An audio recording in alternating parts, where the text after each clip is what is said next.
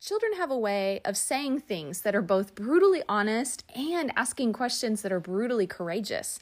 Well, such is the story of my guest, Lauren Nelson, whose daughter's brutally courageous question became a game changer for her. And because Lauren is another fierce warrior full of faith and determined to follow the Lord's leading in her life, her daughter's question became the seed of her obedience to the Lord and a legacy she could leave for her children, generations, and the nations to come. Let's jump into this episode. It's a good one. Hi, and you're listening to Java with Jen with your host, Jenna Samuel.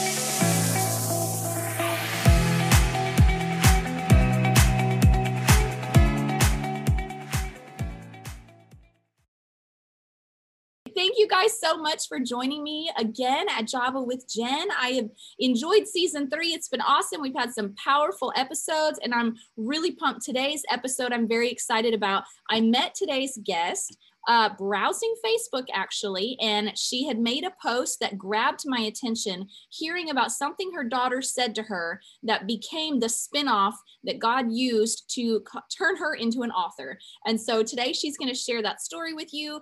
And I believe it's really going to speak to the hearts of you women, especially any of you women who have felt called to ministry or felt that there wasn't quite room for you in the church or in any particular setting because of your gender. Well, we're going to tackle that, but in a totally God based, beautiful way today. Lauren Nelson is a mother of two and the wife of a pastor. She has over 20 years of ministry experience with children, teens, and adults. Lauren wrote a children's book that was recently published entitled Sheroes of the Bible, which tells the story of 26 heroic women from the Bible who pushed past their fears and watched God do miraculous things because of their faith. Her book will be officially released to bookstores in December of this year although you can purchase it now on her website. So go do that, and get ahead of the rush. And Lauren loves to inspire young and old with stories of courageous faith that overcome fear. You guys, this is why me and Lauren get along already. Lauren, thanks for joining me today. Thank you so much for having me, Jen. This is wonderful. I know it's such a wonderful surprise to meet you, and you were so willing to just meet kind of last minute. I just asked you a few days ago to be on the show, and you were just ready for me. I love it. Well, I'm excited. I'm ready to I'm ready to share and talk with your audience and talk with you. So you've been a wonderful person to work with. Oh, good. Well, thank you so much for joining me too.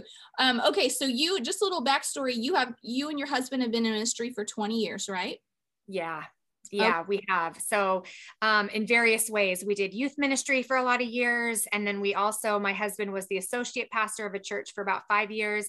And then we planted a church together um, in the last three years. So basically, a, a year of that has been COVID. So it's been interesting. okay, so I noticed in your bio you said the wife of a pastor, but you're a pastor too.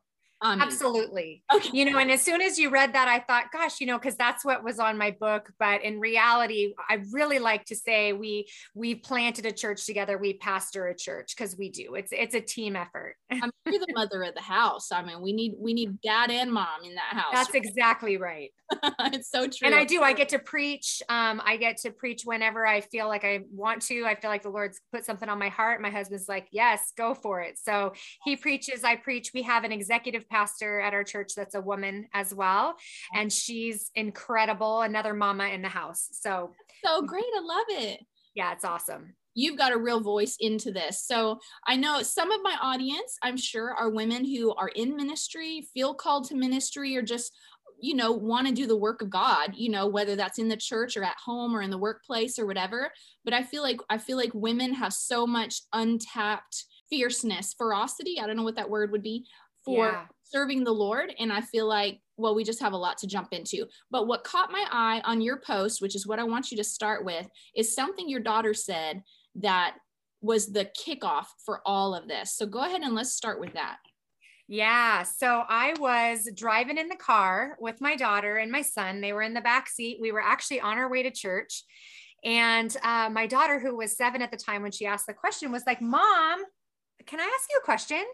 Why are boys more important than girls? I was completely thrown back. I mean, I couldn't believe that she asked me that. And I said, Why, why would you ask me that? And she said, Well, mom, it just seems like God thinks that boys are more important than girls because all we learn about in church are boys. Wow. I, that was such a profound statement for a seven year old. And it really struck me. And one of the things that we were learning about in our church, this was back when my husband was the associate pastor at a church. Um, one of the things that we were learning there was that to pay attention to those moments when God speaks to you or or um, c- catches your attention, and it was called a Kairos moment, right? It's that time when God just intervenes and speaks to your heart that there's something that you're supposed to pay attention to. Mm-hmm. So that was my Kairos moment where I was I was like, hold on, there's something to this. So we were learning what is God saying to you? That's that Kairos moment, and what are you going to do about it? So I knew I needed to do something to answer her question because it struck me in my heart so, so heavily. Um, and I had asked her, you know, well, but haven't you heard about Ruth and Esther? And because I know we've talked about it. She said, yes, mom, I've, I've heard of them, but we don't talk about them a whole lot in church. Every week it's about boys. So. I went home and I thought, okay, I need to answer my daughter's questions. So what do we do when we need a book and we have a question? We Google it. Yeah. And so that's what I did. I Googled, um, you know, women of the Bible, children's books about women of the Bible. And at the time, two books came up, and both of them were princesses mm-hmm. and you know talked about them being more meek and mild and you know quiet mannered. And then also the illustrations were all Caucasian. And I thought, you know, this isn't accurate. This isn't, this is not accurate in any way, but it also doesn't, it's not very inclusive for people all over the world that are going to get could get a hold of this book like I, I wanted kids to be able to see themselves in these images and say oh if she could do that i want to i want to do that too so for me i wanted my daughter to know about the heroic women of the bible which you can be heroic in many ways, right? We think of heroicism as being, you know, on the battlefield, which there's some of that in the Bible with women, which is really cool. But then there's also just any ways that you can face your fears and mm-hmm. you're conquering your fears through trusting God, that's heroic. Whatever your your fears are, yeah. that's heroic. And so I didn't find anything like that.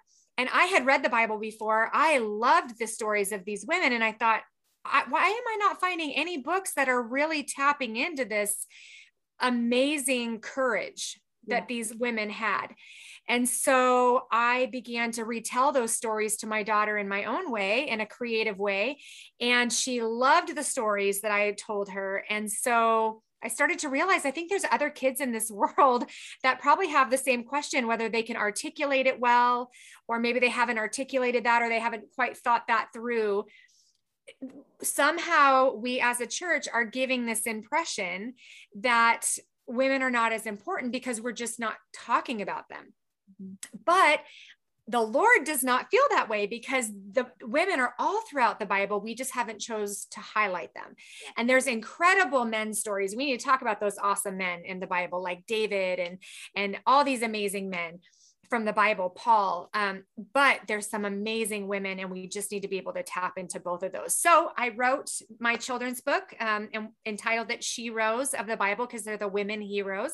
Yeah. And um, my book has 20, 20 stories, uh, 26 women um, that did courageous things and watched God do miracles in their lives because they trusted him with their lives. So that's what I that's the role model that I wanted for my daughter. That's the role model, these biblical role models that I wanted for girls growing up to be able to see these women and go, I can be bold and courageous. Mm-hmm. My daughter wasn't really into princesses. I wasn't really either when I was a kid. I, and I was loud and my daughter was loud and she was bold and she was, you know, um, so she wasn't meek and mild and quiet. And God can use the meek and mild and quiet, but He can also use the loud mm-hmm. and the and the proud and the bold. And so um, I just wanted kids to be able to see themselves, however God created them, that they could be used by Him. If in a moment they just say, "I trust you." That's so good. My fears. That's so good. I just love that. First of all, I want to say thank you for, as a mother, seeing an opportunity and not just a question that stumped you because it's easy for us to just be like, hmm, I don't know, you know, and not really providing a solution. But there was destiny in your daughter's question. There absolutely yeah. was. And I feel like God put in her mouth the question that so many girls have felt. I remember with our college ministry, when the few times that I preached, I remember it surprising me how wild the girls would go. Yeah, you know, and uh, and I was like, okay, a, I'm gonna preach way longer than I need to, so I don't know what you're talking about, you know. But b, I was still learning how to preach, so I wasn't actually that great, you know. My husband's a great preacher, and but it always it always struck me how they would cheerlead me, and it it it hit me later. I was like, they're cheerleading me because I'm championing them by stepping out. Yes. You know what I mean? I'm making room for them. I'm paving a way for them, like like Lisa Bevere and Beth Moore have, you know, for yes. so many of us, Joyce Meyers. And so it was, it kind of opened my eyes to like how, and I don't want to like dramatize, you know, oh, women are this poor little segment of society. I feel like our culture tries to victimize people way too much. Um, but just the facts are the facts that in most cultures, women haven't had the same quite opportunities. And in the church, it has been. And a lot of times for scriptures that have been, you know, unfortunately misunderstood throughout history. Um, of women being quiet in the church. And I just love that your daughter was brave enough to ask the question so bluntly yeah. of like, why does God like boys better? Well, me too. You know, it's like, I'm, I'm so, so, glad, glad. that because we've all maybe wondered that at times. yeah. On to my next question. How do you see the women in these stories that you shared overcoming limitations that they felt culturally in order to still make an impact? How do you see that overcoming spirit in them? And i know there's a lot of women so maybe just pick your favorite but oh yeah definitely. Um because you could literally go through all 26 and i could passionately tell you about all of them but obviously i won't. Um there's common denominators about yeah so the common denominators absolutely. Well first of all the most obvious common denominator common denominator for every single one of them is that they are a woman. Mm-hmm. And so, um, being a woman back you know, in that culture and in that time, um, it was already a limitation in and of itself because they were more like property. Sometimes they were treated even worse than animals, and so it was not a great, um, a great experience for women at that time. They were not empowered in any way, shape, or form, and so for them to be even in the Bible just shows how God is saying, "That's not my heart. That is what the culture had put on."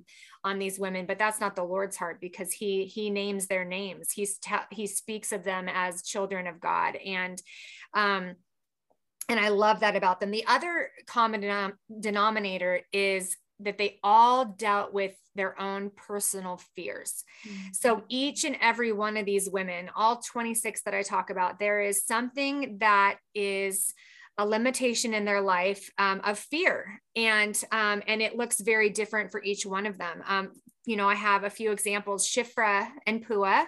Um, I had never heard of them. Some of you maybe have heard of them, but I had never heard of them um, before I started researching for the book. But they are actually my first story in the book. They're found in the book of Exodus, and they are midwives in Egypt. Yeah. And yeah, and they they saved the lives of a newborn, a baby, Israelite babies. Mm-hmm. Israelite baby boys. And so they um they had been told by the Pharaoh that they are supposed to kill every single newborn baby boy that's um in Israelite. And they said they feared God more than they feared their, for their own lives. And they said, absolutely not. They didn't tell him that they were really wise in how they did it and kind of you know somewhat deceitful in a good way because they were able to save lives. And so they they were so they saved the lives of all these. They made sure that there were healthy babies born um, despite the fear of, of what they could have experienced their own death.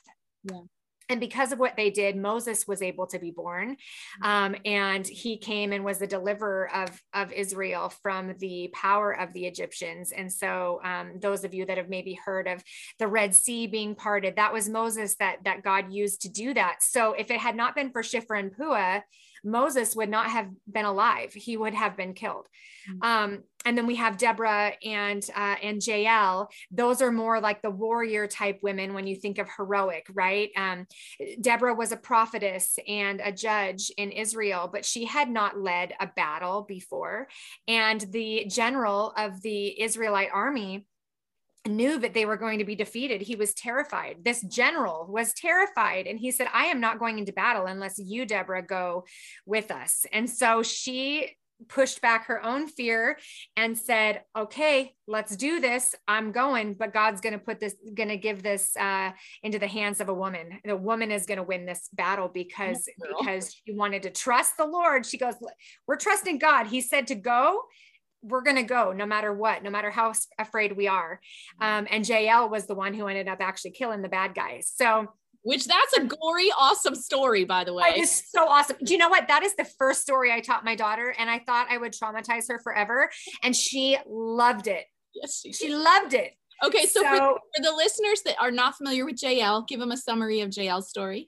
Quick summary is she basically uh, was a t- lived in a tent um, outside of right outside of where the war was happening between Israel and um, and I'm blanking on the people they were fighting against because there's lots of enemies and throughout the Bible that they're fighting against. But still is. Um, basically, she uh, the the king of this other of the of the wicked people was running away you know trying to find a place to hide because he was scared mm-hmm. because deborah was doing awesome out on the battlefield.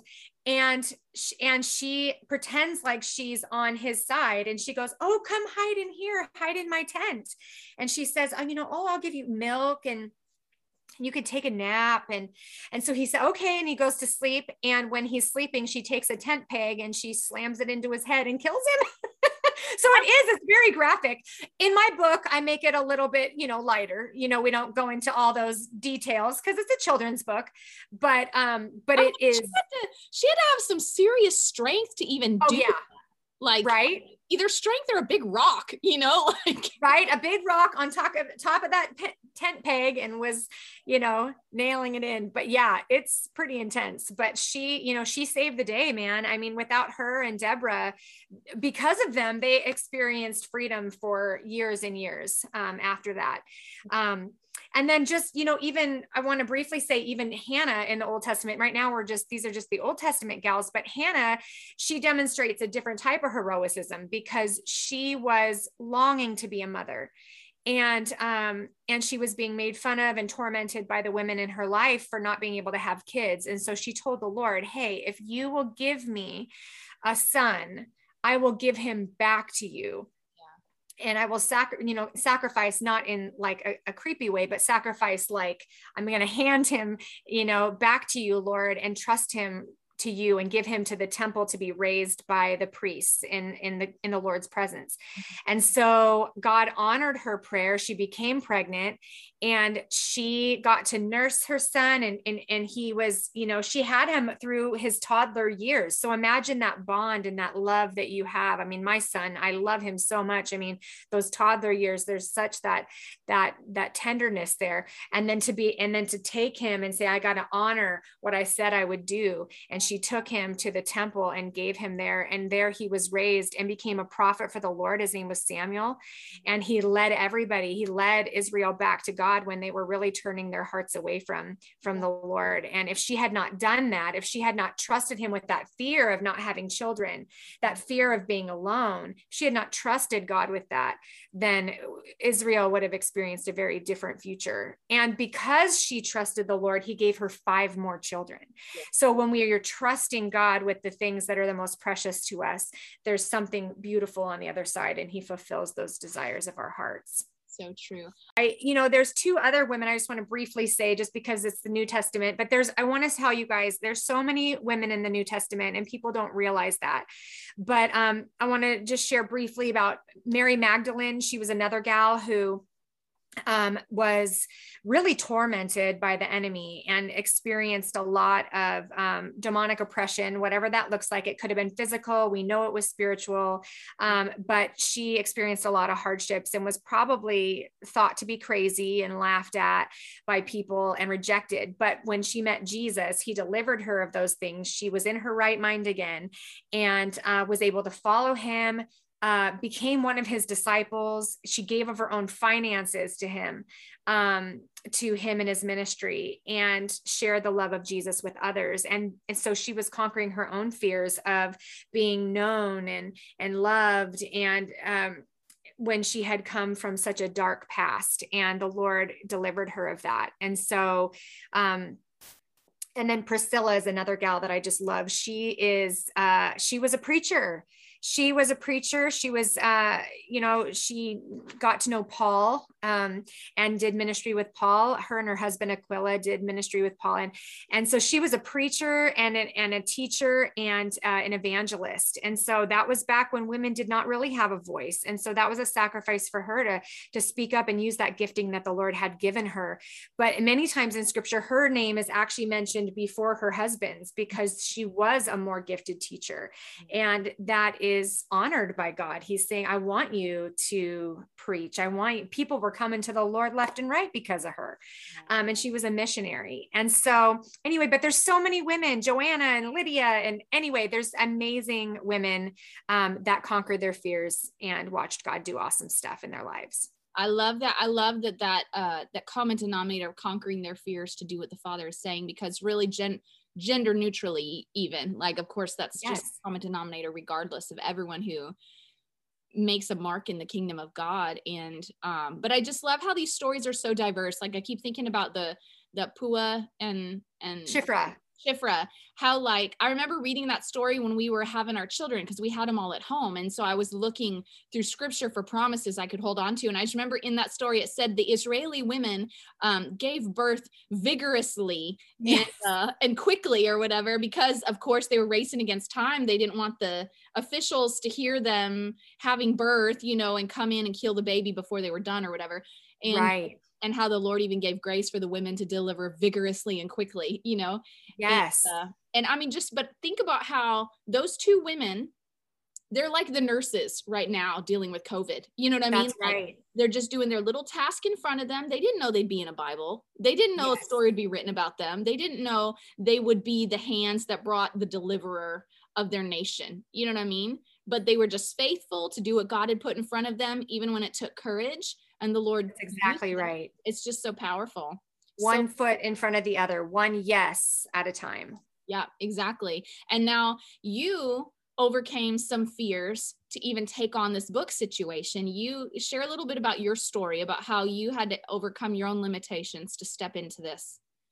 Yeah. So for me, fear has always been a huge thing in my life. Um, when I was a, a little girl, um, I I have a twin sister, so my I have a, it's only just me and my twin, and um and my dad and my mom, and we all had a good uh loving family unit. But when we would go to visit some extended family members in another state, um, we my sister and I experienced abuse when we were there um, by extended family members so we stayed with with a, some i'm going to be real general just so that i'm not you know making it clear who it is but we you know we stayed in in a certain person's home and then another family member who had a key would come in in the middle of the night mm-hmm. with his wife and they would take my sister and i secretly um, to another location where they did really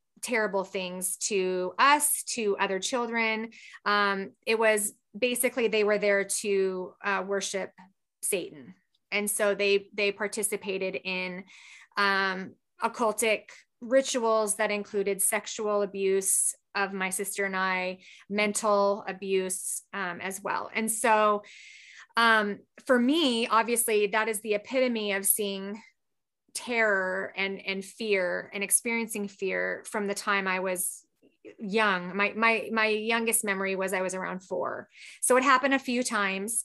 Um and so yeah and so basically i like a lot of people do when they experience trauma i repressed those memories until i was in in junior high middle school and um and then they came back like a flood um, in bad dreams and um, terrible memories and lots of fear. So it just felt like this torrent of fear overtook me uh, in middle school and junior high. So I was I was terrified. I felt paralyzed to go anywhere, um, to leave the house. I felt like I was going to get killed or kidnapped. Wow. Um, I was terrified of bad things happening to my family because I was told that if I said anything, you know, I would be killed or my family would be killed. So there was a lot of fear there. Um, and and and realistically so i mean rightly so there was fear. Um and then basically when I, I had that that a personal relationship with jesus during that time where he was so sweet he, he and loving because I, I really pushed everybody away. My main things was I felt fear, shame, and anger. So much rage and anger inside me because I just didn't know what to do with all these feelings. And I pushed my sister away, I pushed my parents away. I didn't let anybody in mm-hmm. except Jesus because he was so sweet and tender and knocking on the door of my heart through coming to me in dreams and, and sharing his heart and his love for me there. And then also just even through books like the lion the witch and the wardrobe you know the the chronicles of narnia where for those of you who don't know aslan um, who's the lion the king in that he is actually a representation of jesus. I mean that was cs lewis when he wrote that those books.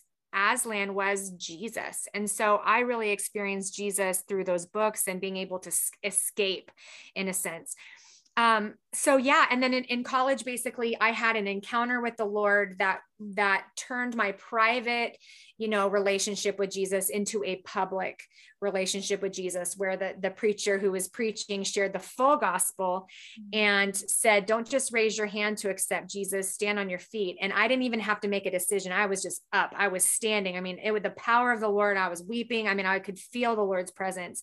And it was like he was saying you're mine. I've called you. Um, and so that propelled me into just a deeper relationship with him where he took me through dealing with more memories and dealing with more fear. But the the um, healing and the deliverance that came came through the love of of his church the love of people. So people i i got joined in with a church you know really became a part of a church in college during that time. And the and the people there just loved me to jesus. They prayed for me. They prayed for you know deliverance for me for a lot of things that i was struggling with uh, the fear and the anger and the the shame. And so we were able to pray through that together. So they're loving me and seeing my issues and seeing my my pain and loving me through it anyway showed me that love of, of Christ. Um, and that helped bring so much freedom and, and healing. And then, of course, my husband, you know, when he came along, that was just that extra layer of, of being healed through somebody knowing me fully and completely and, and loving me anyway because that was a big part of the abuse i think a lot of people when they when they go through abuse they they struggle with feeling loved or am i valued um, am i dirty am i shameful and so one of the key things is really coming into that personal relationship with jesus so that we can know that we know that we are loved fully to our core um, for who who we are not because of anything we've done but because we are god's child mm-hmm. and so when i experienced that freedom that brought so much healing um, and so freedom from fear came from just continuing to bring my heart to the Lord and trusting Him, trusting other people, even with my heart, mm-hmm. right? Um, and then when I became a mom, I just found myself in a spot where I was dealing with a lot of anxiety, like deep, deep anxiety. And I had prayed through a lot of stuff, but having kids, you feel like your heart's on your sleeve again. And so you just, your, your heart is out walking around and you're like, I, I, I love these kids so much. I don't want anything to happen to them. So there were fears of that. But mm-hmm. also just when you experience trauma at a young age, it does um, affect your hormones and your cortisol level and how everything is developing. And so it, it, having after birthing children it kind of brought it brings all that back and so anyway my body was responding through a lot of anxiety Wow. So I was I was feeling really trapped by that, really hard hard to even get out of bed. I was irritable with my kids. Um, and one night my husband he said, uh, let's pray. Let's pray. Let's just bring this to Jesus and let's see if he wants to speak anything to our hearts. Mm-hmm. And so we we did. I reluctantly said, "Okay, like yeah, let let's do it." Mm-hmm. Um, and after a couple minutes, my husband lifts up his head and he just said, "Lauren, I hear the Lord saying He's calling you an author." Mm. And I laughed out loud, not out of, yeah, thank you, Jesus, I receive it. No, I laughed because it was so ridiculous to me. And Sarah kind of laugh. yes, it, it, was, it was absolutely impossible. And um, I was never a great writer. I was, and I could not see, I didn't have any vision to write anything. All I could do was just get out of bed barely. Yeah. And so to me, it just seemed absolutely impossible. But my husband said, and this is part of that taking those steps out of fear is he said like let's declare that God can do more than we think he can do. He can do the impossible. Yeah. And so I said, okay, God, like I don't see it, but you said it. And so I declare that you can do this. Yeah. So that was me choosing to speak out faith, even though in my heart I was terrified and thought it was ridiculous. Mm-hmm. So it was a year later that my daughter asked me that question in the car that propelled me into writing the book Sheroes of the Bible. And then all of a sudden I'm an author. So I didn't try to make it happen. I just had my daily yeses and it was, what is God speaking to me? What am I going to do about it? And all of a sudden he's moving me into what he spoke in the middle of my mess, in the middle of my anxiety, that I was going to be an author, that he had something bigger for me than I could ever imagine myself. Wow. That's yeah. Amazing. What a, so those were my what a powerful story like because it wasn't just about making a decision to write a book like it was just all of your being was like yeah this is not going to happen right Right. Well, and then so once I, yes, I make the choice to write the book, well, then it's okay. Now people are going to read my book. Oh my goodness. Like I have to get, I have my, I have to get this out there. I have to tell people about the book and people are going to read it. So my heart is on these pages of this, of this book. You know, it's very vulnerable. And so, I'm not only asking people to read it, I'm asking them to pay for it. And then I'm asking, then I'm asking them to like, hey, will you let me get in front of your church and tell everybody about it? I was not a public speaker. Mm-hmm. I used to tell people, gosh, before all this, eh, you know, people, if someone would say, would you rather die or do public speaking? I would rather die because public yes because public speaking is terrifying to me or it was but then you know, it's that yes at a time, and he gives you the strength that you need. And I would have never seen myself on a podcast, never seen myself doing any of this.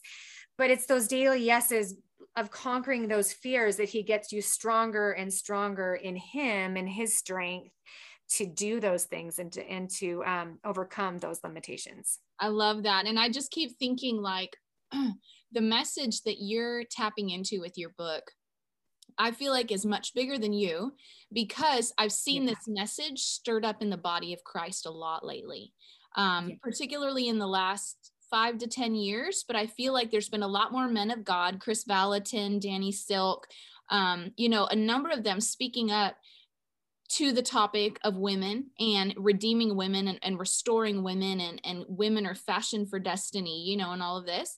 Yeah. Um, and then I see even like, when we watched, did you watch the movie uh Endgame?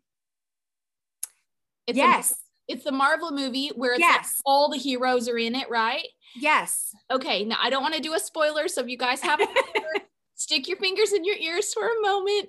But as we're watching the movie, um, and it was like all the guy heroes were on the front and they were all starting to fall. You know, they were all getting like killed or maimed enough they couldn't fight. And and the thought was like oh my gosh our heroes are actually not going to make it. And then out of nowhere come all the women.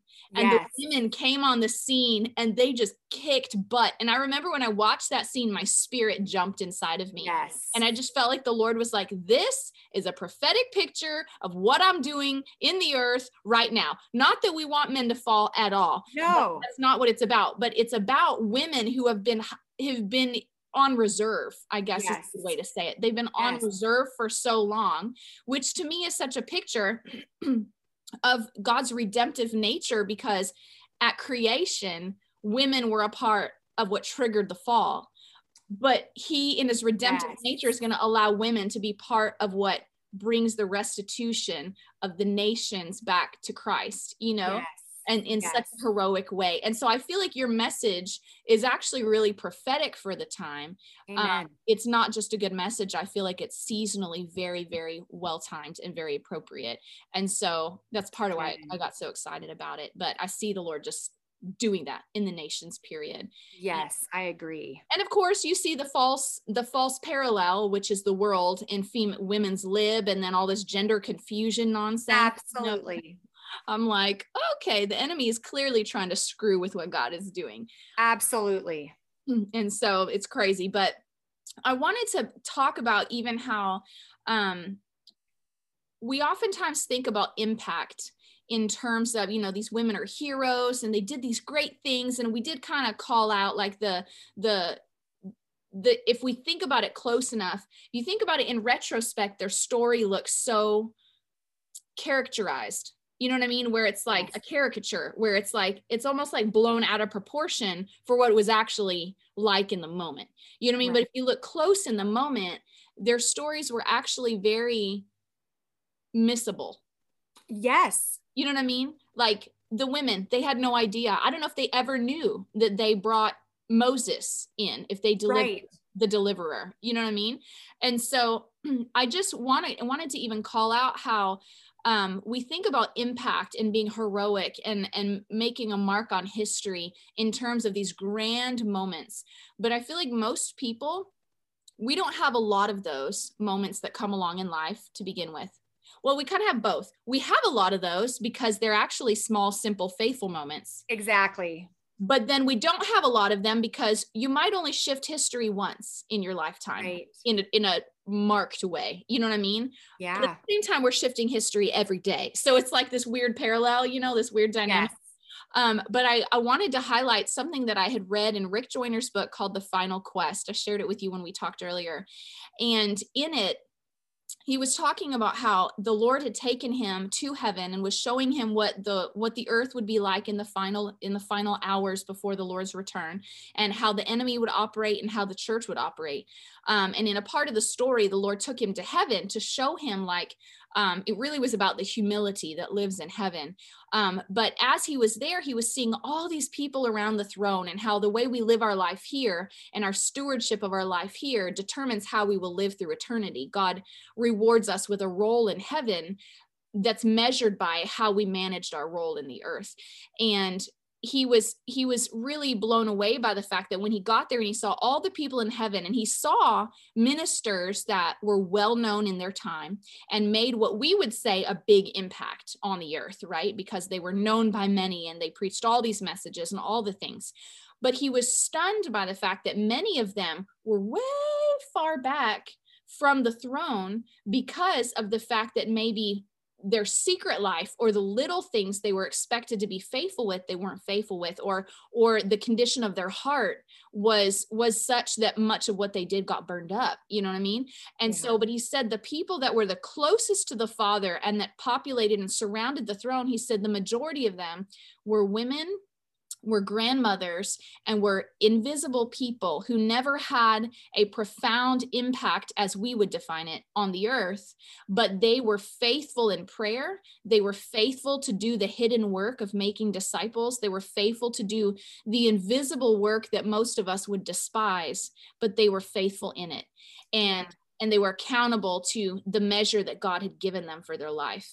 And um, and I just that always comforts me when I feel discouraged. That I, uh, my personality is like I need to leave a mark, I need to make an impact. You know, I'm a power personality, and um, and so it can be so easy, especially in our culture of American Idol and you know the Dream, all the all the shows that celebrate grand talent. You know, and yeah. it can be so easy to get disillusioned that being a shero is actually about making a vast measurable impact when really like you're highlighting it's really about being faithful to step beyond fear into obedience. Yes. and that may be getting up in the middle of the night to pray for people that you don't even like. You know what i mean? Exactly right. it could be raising your children when you feel like you'd rather be having a career. You know yes. it could be so many of these delivering babies who would become the deliverer of God's people. You know, they were just delivering babies, you know. Right. Um, and so I just wanted to highlight that because because I feel like that's what your stories beautifully pull out. You highlight the magnitude of their impact,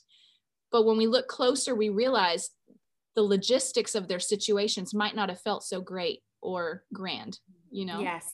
Uh, well said. okay, so looking at the next question here, if there's one thing that you would want our audience to remember today, after all that you've learned studying these women, um, hearing the heart of your daughter, walking with your daughter in that, even seeing the work that God's done in your journey personally, what would you leave for my audience to meditate on?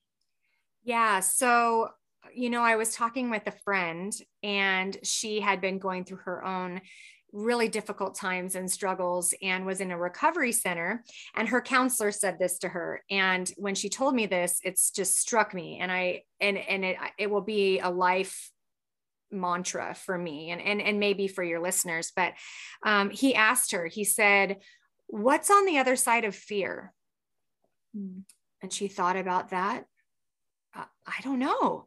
And he said everything you've ever wanted. Mm. Everything you've ever wanted is on the other side of that bully fear mm-hmm. and that's all he is is a bully and he's come to steal kill, and destroy. And that's what the Bible tells us that our enemy has come to do, but the Lord has come to give us life abundant. And that abundancy is on the other side of fear. And sometimes we, we daily we have to say no to that fear and to say yes to what God has for us. Because if we don't, we're missing out on the other side. And I think there's so many times that we've maybe even had our own Kairos moments. And what if I would have only just stopped and said, you know, what is God speaking to me? Okay, he's speaking to me that, you know, this question that Kaya has, my daughter, that she has for me, that she says, why are boys more important than girls? Well, what if I would have just stopped there? Mm-hmm. But I'm I'm going on to that second question and I'm saying, what are you going to do about it? Oh, yeah and so uh, it's it's moving past that to to to in response to take action. And that's how we get on the other side of that fear to get to everything we've ever wanted. I would have never known that this would be everything i've ever wanted in my life right now but it truly is. It is it is fulfilling my heart's desire to get this book out into children's hands so that they know who they are in christ. Yeah. there's multiple opportunities to receive Jesus throughout the book. Um, my heart is that this goes to the nations. My first edition, I, we didn't go into that but you know that one did go into to the nations. And my heart is that kids that have gone through trauma would be able to read this and go if god did that for her if god did that for that shero he can do that for me. If he helped her conquer her fears or conquer the hard stuff she's gone through he can do that for me. And so the, he, my heart has come alive through god using somehow using my own testimony of abuse and trauma to tie it into the bible and yet it can still be so relevant to the rest of the world mm-hmm. that's only god like he's brilliant and so you know he he has given me that that heart's desire and i know that he has even more for me that i don't even know yet mm-hmm. but it's paying attention to those those those questions and which I, I don't want to jump ahead but in a way just because it, it just that you said you know what's something practical you were going to say you know su- practical suggestion. I kind of gave it away already which is just that asking yourself the question what is god what is god saying to me? Yeah. what am i going to do about it? And it's paying attention to those kairos moments those moments where god speaks to your heart and he and he's he's it's like a lightning bolt goes off and you're like whoa that really struck me. Why did that strike me? And like mm-hmm. actually taking time to ponder through that yes. and go okay now what do you want me to do with that god? And it mm-hmm. could be as simple as like what you talked about loving on your kids like daily like when you just really are they're getting on your nerves they're asking a million questions you just kind of want to blow up at them but then you say god help me to have a gracious attitude. Help me to see my kids through your eyes. Help me to have patience for them today, or for your neighbor, or for somebody at work that's difficult to deal with, or for your husband, or for whatever it is. It's God, I need you to come and I need you to help me. Mm-hmm. Um, yeah, in every in everything. I love that. And I love that because God speaking to us is always meant to bear fruit, but the fruit doesn't come until we do something about it, right? Right. And so just like in in Hebrews where it says faith without works is dead. And so Absolutely. You partnering, what is God saying? I was going to highlight that. So I'm glad you brought that. I'm glad you went back to it, circled it back yeah. around. Um, but what is God saying and now what do I need to do about it? Because that that right there is where the rubber meets the road, where many are called but few are chosen because few actually ask themselves that second question what right. am i going to do about this? And you decided to do something about it and i'm so grateful that you did. Thank you. Me too and i'm grateful that my church taught on that because i wouldn't have even realized if I hadn't heard it. So hopefully we'll have some awesome Kairos moments coming from this, you know, after this broadcast where your listeners are going to start to go, okay, what is what God just struck my heart. What am I going to do about it? Yes, exactly. so that's like practically a life hack right there. Yes. But, but okay, so before we launch into life hacks, because we do want to get into this, um, how can people connect with you and how can they purchase your book? Because I know I'm already thinking, oh my gosh, I need to get it already and read it to my boys. Thank you. Um, yeah, you can get it. So, for those that live in America, the best way to get it in the United States is um, through my website, which is laurenlnelson.com. And so, Lauren is spelled L A U R E N, the letter L, and then Nelson, N E L S O N. Dot com and um, so when you order straight on my off my website, then I send you a personal, you know, um, note um, in the book, and then I also send a personal note separate, and then you get a bookmark, and so it's just a more personal experience. Um, and because it's not technically it's not available in bookstores until december. The only way to get that that physical copy of the book is through me right now. Um, but if you are abroad you know you are living outside the united states of america and you're like but i want a copy. I do i do mail them. It's just very expensive. So to have to ship it costs a lot of money like 40 or 50 dollars just for shipping isn't that crazy so i would recommend for now um, to go onto amazon.com or barnesandnoble.com um, and get the ebook. So the e version is available now, um, it, uh, and uh, you can just you pay. I think it's like eight ninety nine, and you get a digital download, um, and you have that for yourself now. And then come December, you can get the book on any any of your favorite book re- retailers will will have it. That's so great. I just love it. I love it. Thank you for sharing that with us. And if they want to follow you on social media, where's a great yes. place to do that?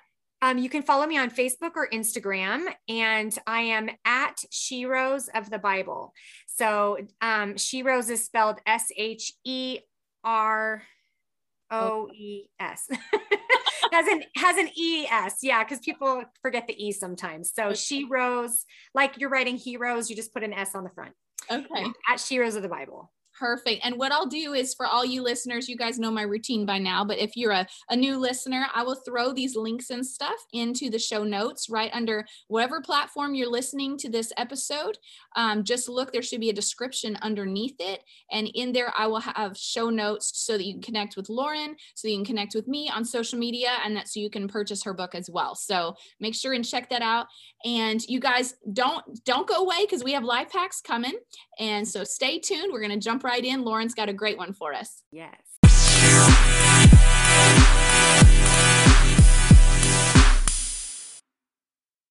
So, Lauren, the episode was awesome. I loved hearing your story. Now, I want to hear your life hack. What is a simple life hack that has been saving your life? Oh, my life has been saved because of Revlon ColorStay um, liquid lipstick.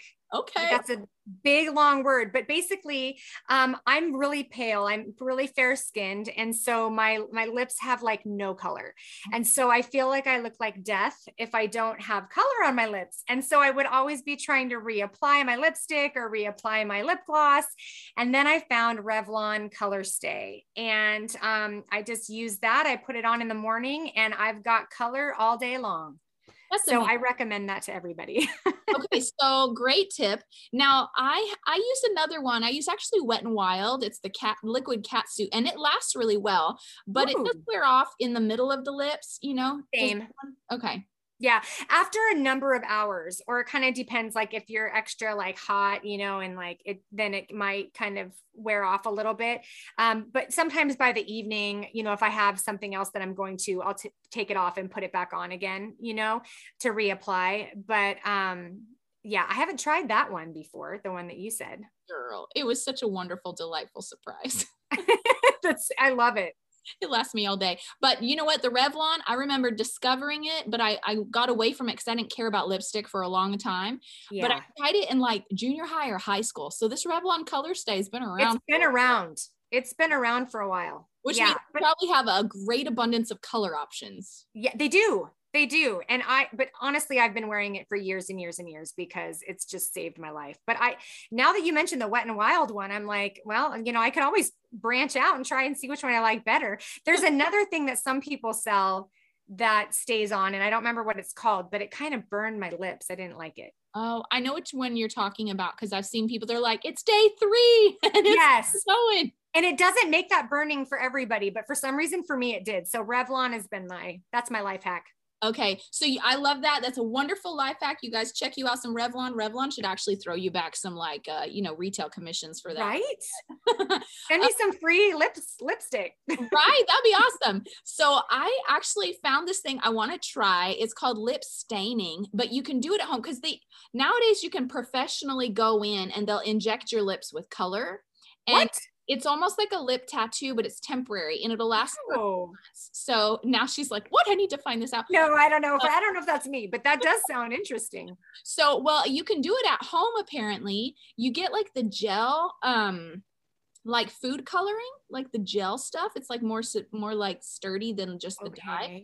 So you get the gel food coloring, and then you mix it with some kind of glue. I guess any kind of glue, but I need to go back and find the video. I saw it on YouTube. And then you just mix it with the glue. You paint it onto your lips, and you leave it for like 20 minutes or whatever. Wait till the glue dries.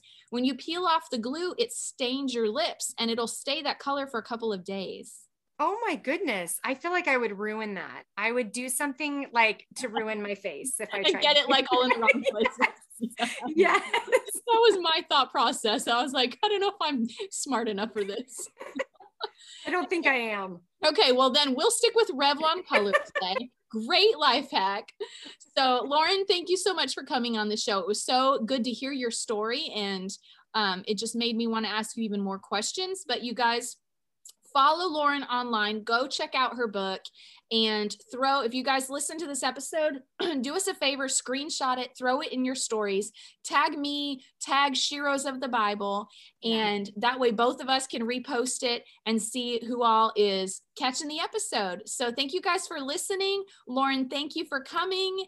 And thank you for having me. Absolutely. And you guys, we will catch you next week. Have an awesome week. Thanks so much for tuning in to today's show.